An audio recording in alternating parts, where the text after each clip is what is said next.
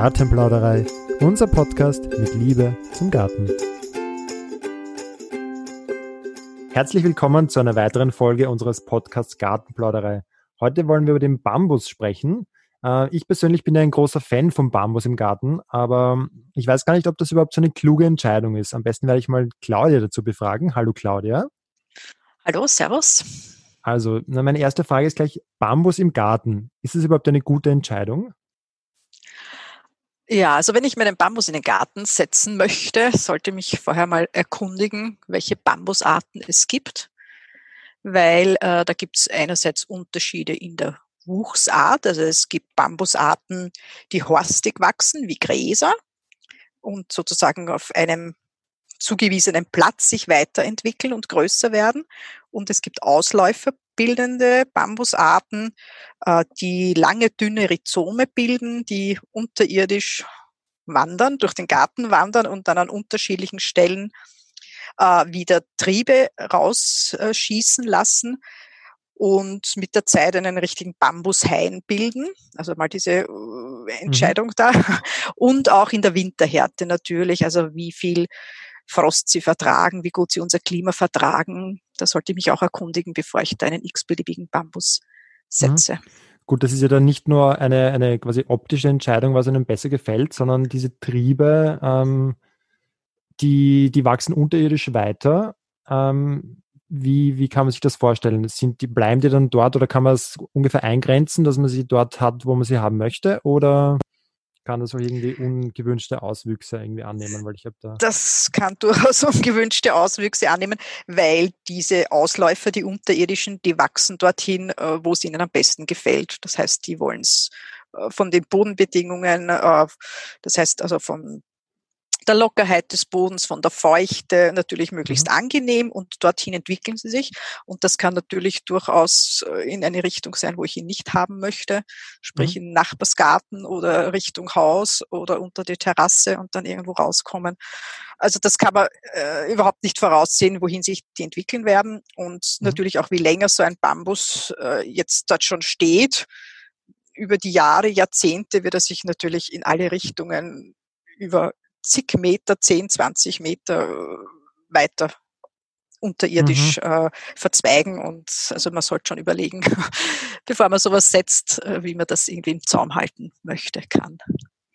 Okay, das heißt, das kann ja dann durchaus auch, wenn es beim Nachbarn ist, ähm, ist es sehr, sehr lästig und ich denke mal, diese Wurzeln, wenn die dann doch relativ groß und die sind ja doch recht, recht äh, stark, auch diese Bambuswurzeln, was ich auch schon immer wieder gesehen habe, wo das irgendwie beim Nachbarn rauskommt.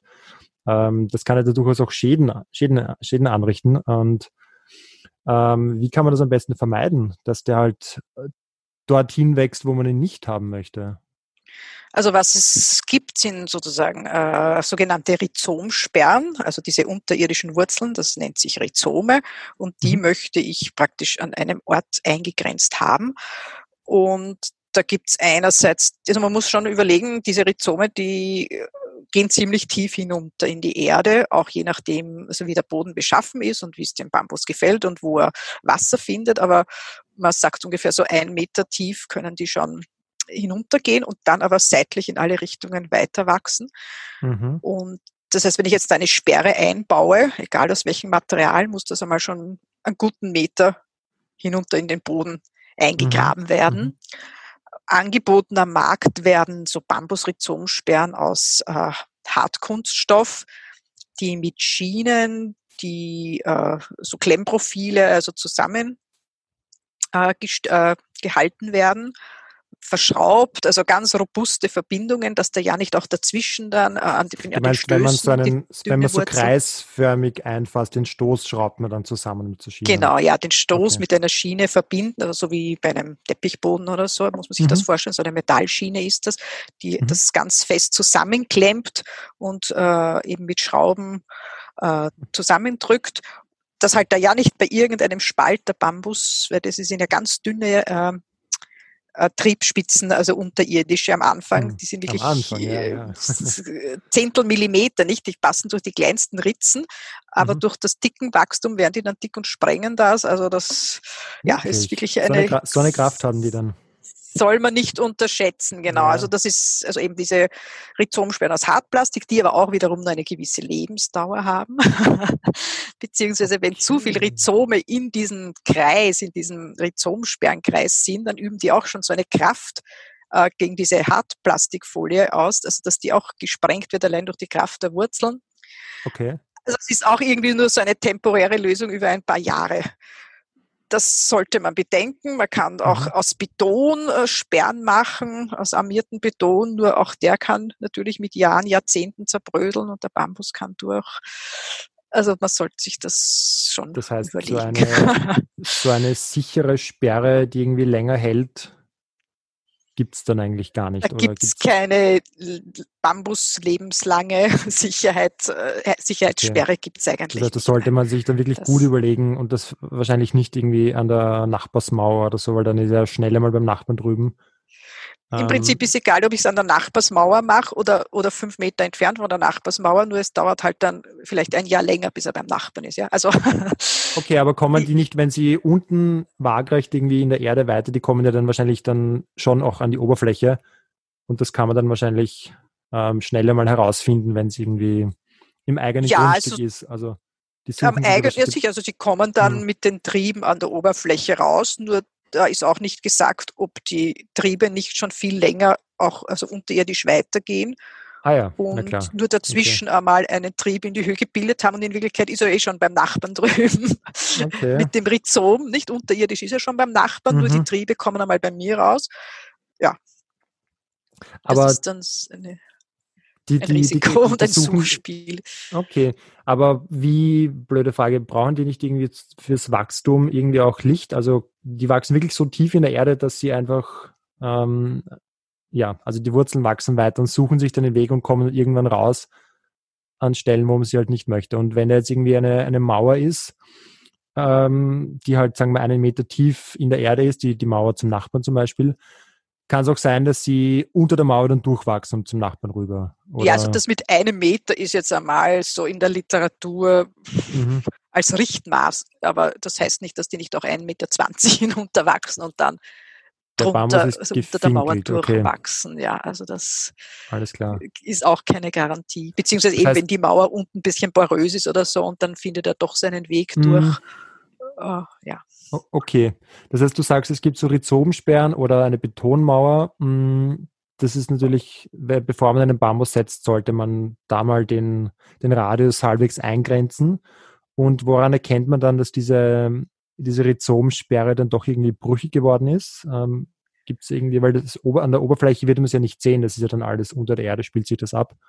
Ja, also die Rhizomsperre grabe ich äh, auch nicht bodengleich ein, sondern die lasse ich so 10 Zentimeter über den Boden rausschauen. Mhm.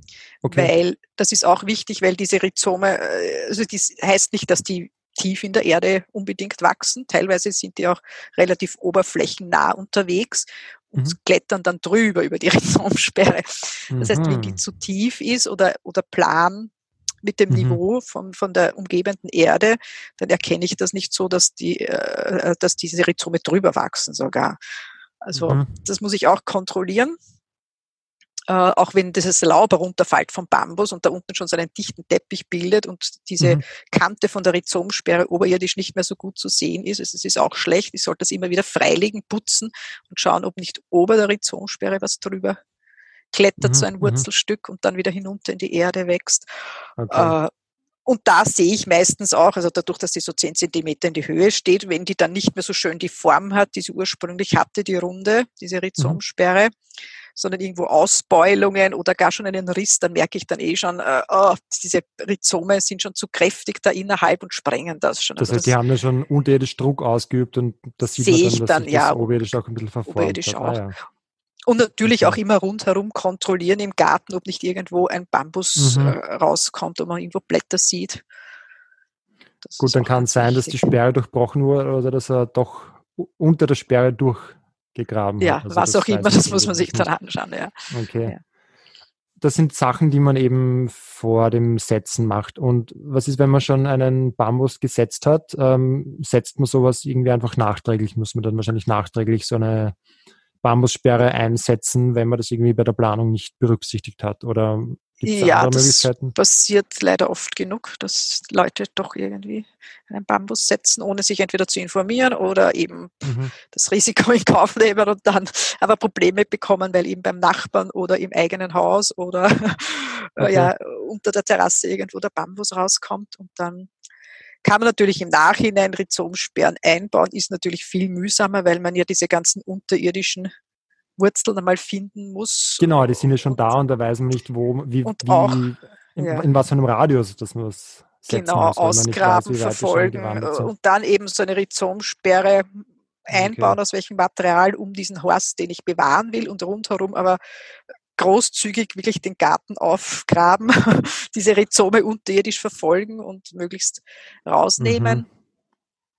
Beziehungsweise, wenn ich nicht alles erwische, ich kann einen Bambus auch aushungern. Also, äh, das, wenn das jetzt nicht zu groß ist, dieses Ausmaß, dass er sich schon verbreitet hat, überall da, wo grüne kleine Bambusschösslinge rauskommen, wenn ich die abmähe oder immer abzwick mhm. und der sonst keine Verbindung hat, dann wird er irgendwann auch einmal aufgeben, okay. äh, Blätter zu produzieren und diese Wurzelstücke abs ab, absterben. Aber okay. da muss man halt wirklich dranbleiben. Aber du hast vorhin gesagt, Bambus auf der Terrasse oder im Haus. Was hast denn du da schon gesehen? War das jetzt nur so ein, ein war das nur so salopp dahergesagt im Haus oder?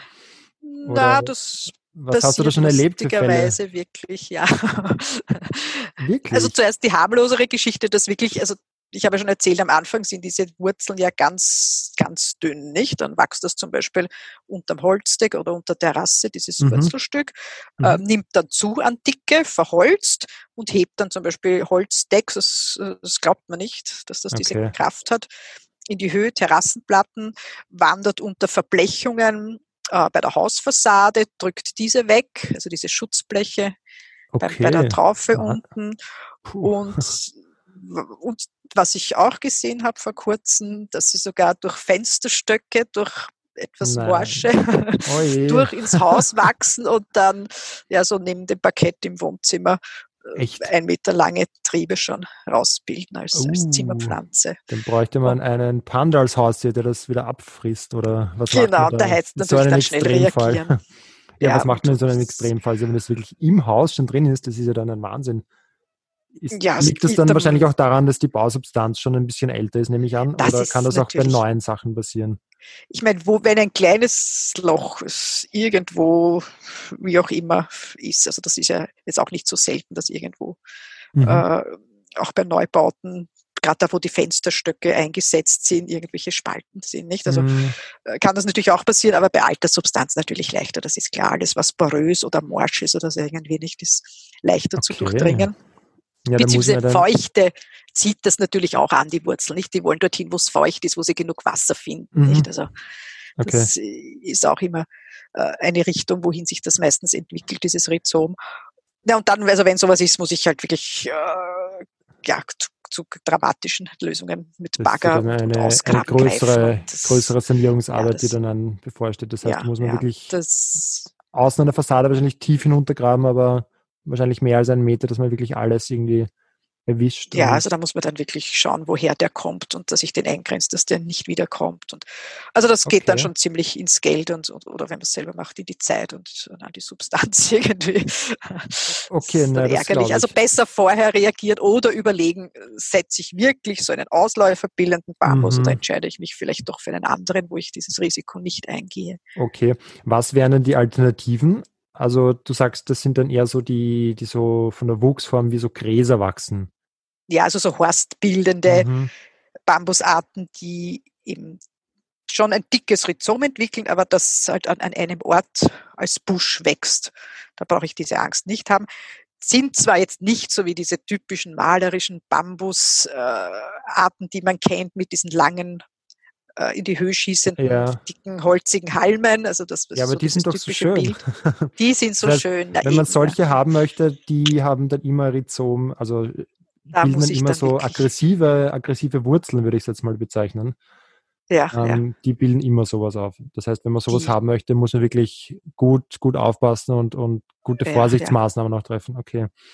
und diese, diese anderen, die Warum bleiben die an, der, an, an dieser Stelle? Das Warum ist ganz einfach von weiter? der Wuchs, das ist, das ist horstartig wachsend. Das ist, mhm. die heißen auch anders. Also das kann man durchaus, wenn man sich das besorgt, in der Baumschule dann mhm. explizit verlangen. Das heißt, wie und heißen die einen, wie heißen die anderen? Die einen heißen, haben die bestimmte Namen also, oder gibt es auch Es gibt also jetzt nur beispielhaft jetzt, also Ausläufer äh, bildende diese Rhizom bildenden, das sind äh, die Phylostachys-Arten zum Beispiel dabei. Da kennt man mhm. welche mit schwarzen Halmen, mit gelben Halmen. Und die anderen, also ein Beispiel dafür, für diese horstwachsenden, ungefährlichen, sind zum Beispiel die Phagesia-Arten. Ah ja. Mhm. Die werden auch gern verwendet, so als Hecken. Aber wie sind auch schön, nur haben halt nicht diese.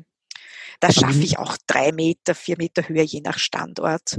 Ah. Allerdings eher buschig wachsend und nicht so schön gerade, schön straff in die Höhe mit Höhe. diesen geraden Halmen, nicht? Okay. Das heißt, die haben dann wahrscheinlich auch nicht diese Bambusrohre, die, die man kennt. Diese, also genau, ja, also nicht, sie haben schon Bambusrohre, aber eher nur so fingerstarke und nicht, also können nicht solche mhm. großen. Zumindest bei uns. Also ich, vielleicht gibt es irgendwo in Asien okay. auch andere, aber das, ja. Ja, das ist ja dann eine, eine, eine Entscheidung, die wohl überlegt sein muss, denke ich mal, weil jetzt weiß ich auch, was bei uns im Nachbarn im Garten für eine schwarze Folie da, weil die haben auch einen Bambus. Ja. Und da steht eben auch so ein schwarzes Ding hoch und jetzt, das ist dann diese Rhizomsperre. Jetzt weiß ich auch, mhm. was das ist. Ich habe mich schon immer gewundert, was es ist.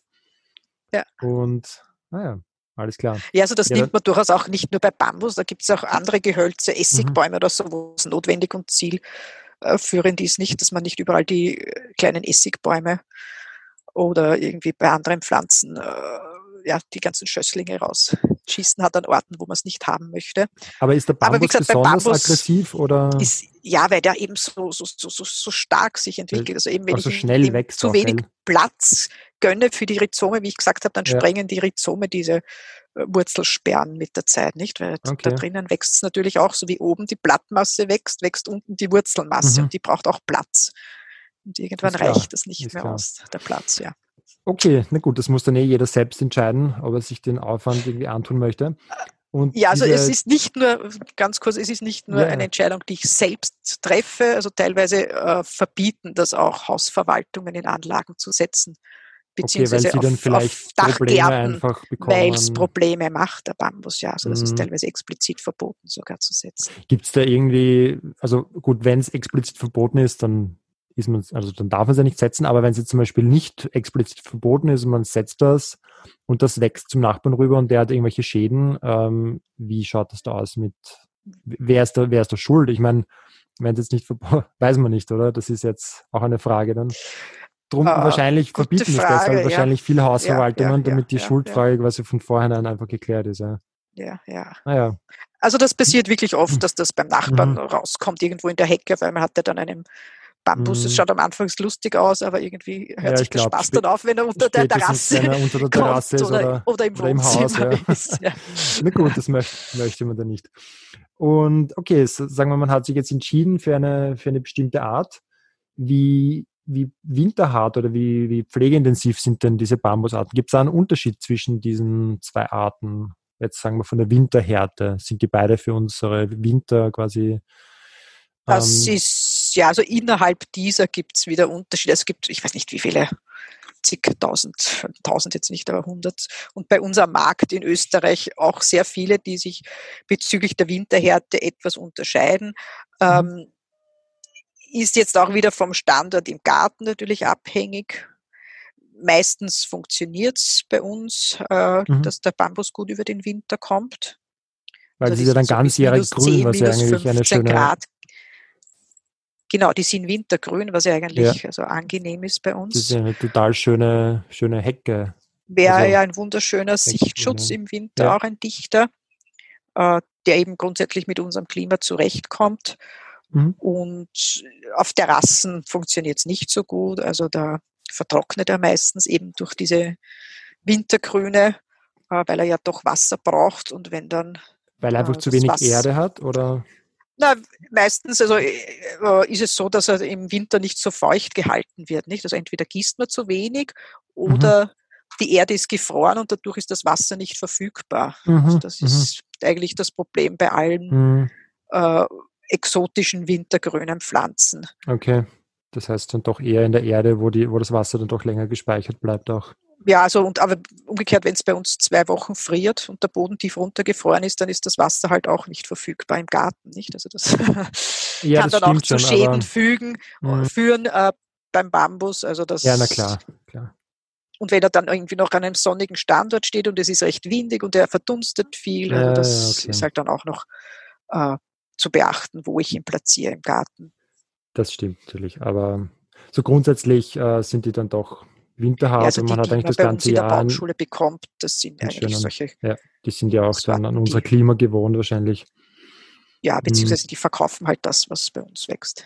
Meistens, ja. wenn man in einem gut sortierten wenn, wenn man in gut sortiert ist. Ja. Genau, ja, da muss man natürlich auch ähm, wissen, wo man einkauft und was man kauft.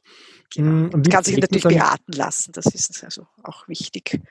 Absolut. Dass ich mich ja. da irgendwie erkundig, bevor ich da zugreife und ja, dann enttäuscht bin.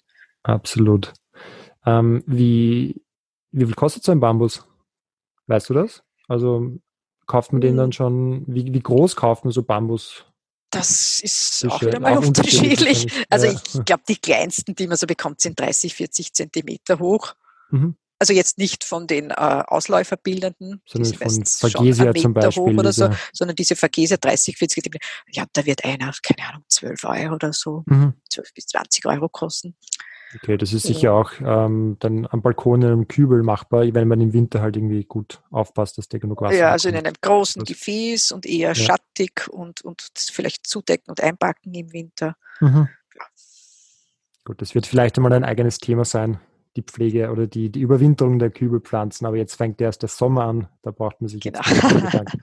Wobei die Temperaturen, die schließen eher so auf Herbst, aber ich glaube, der Winter ist doch noch weit entfernt.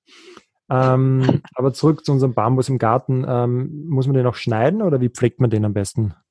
Ist das dann wie eine Hecke, die man zurückschneidet? Ich oder? kann ihn Gott sei Dank schneiden, ohne dass, es, dass er Schaden erleidet. Was, Weil er dann auch äh, dichter wird oder einfach, wenn er zu hoch wird? Oder? Ich, also ich würde ihn, ich würde das eher sehen als Thema, dass er mir zu breit wird mhm. beziehungsweise zu hoch auch, ja. Also, okay. aber eher die Breite, dass er zu sehr überhängt, speziell wenn es geregnet hat oder im Winter, wenn der Schnee drauf liegt, äh, dann drückst du ihn wirklich so runter und in die Breite. Mhm. Äh, und dann kann ich vielleicht irgendwie nicht mehr gescheit vorbei. Also das, ah ja, okay. Und ich kann ja, also gerade diese Vergesia-Arten, die ich eben als Hecke setzen kann, das sind eben diese horstbildenden, kann ich mhm. auch relativ schmal und streng schneiden. Also er verliert dadurch zwar ein bisschen malerisch, seinen malerischen Wuchs, aber ich kann ihn ja also durchaus auch als Hecke halten. Mhm. Und das vertragt er gut, er treibt dann wieder aus. Und auch sonst, also auslichten natürlich diese großen, dicken Bambusrohre bei den Ausläuferbildenden, bei den Phylostachys-Arten, den kann ich auch auslichten, den schneide ich unten ab. Das ist hm. sogar gut irgendwie nicht. Dann wächst der, eh, wächst der eh wieder nach, wie, wie wir gerade gelernt Erstens haben. wächst er wieder nach und zweitens, wenn er weniger Blattmasse hat, braucht er auch weniger Wurzeln. Ja. Und das ist auch wieder gut, weil dann fällt meine Rhizomsperre äh, mhm. länger. Das, das stimmt, ja. Also Bambus auslichten, zurückschneiden, ja. ist überhaupt also kein Problem. Und sollte man Bambus dann überhaupt düngen, wenn er eh eigentlich so wild teilweise wächst und teilweise wächst, wo man ihn gar nicht haben möchte? Oder das, sollte man das dann überhaupt bleiben lassen eigentlich? Also im Topf würde ich ihn schon düngen, wenn ich ihn im Topf halte.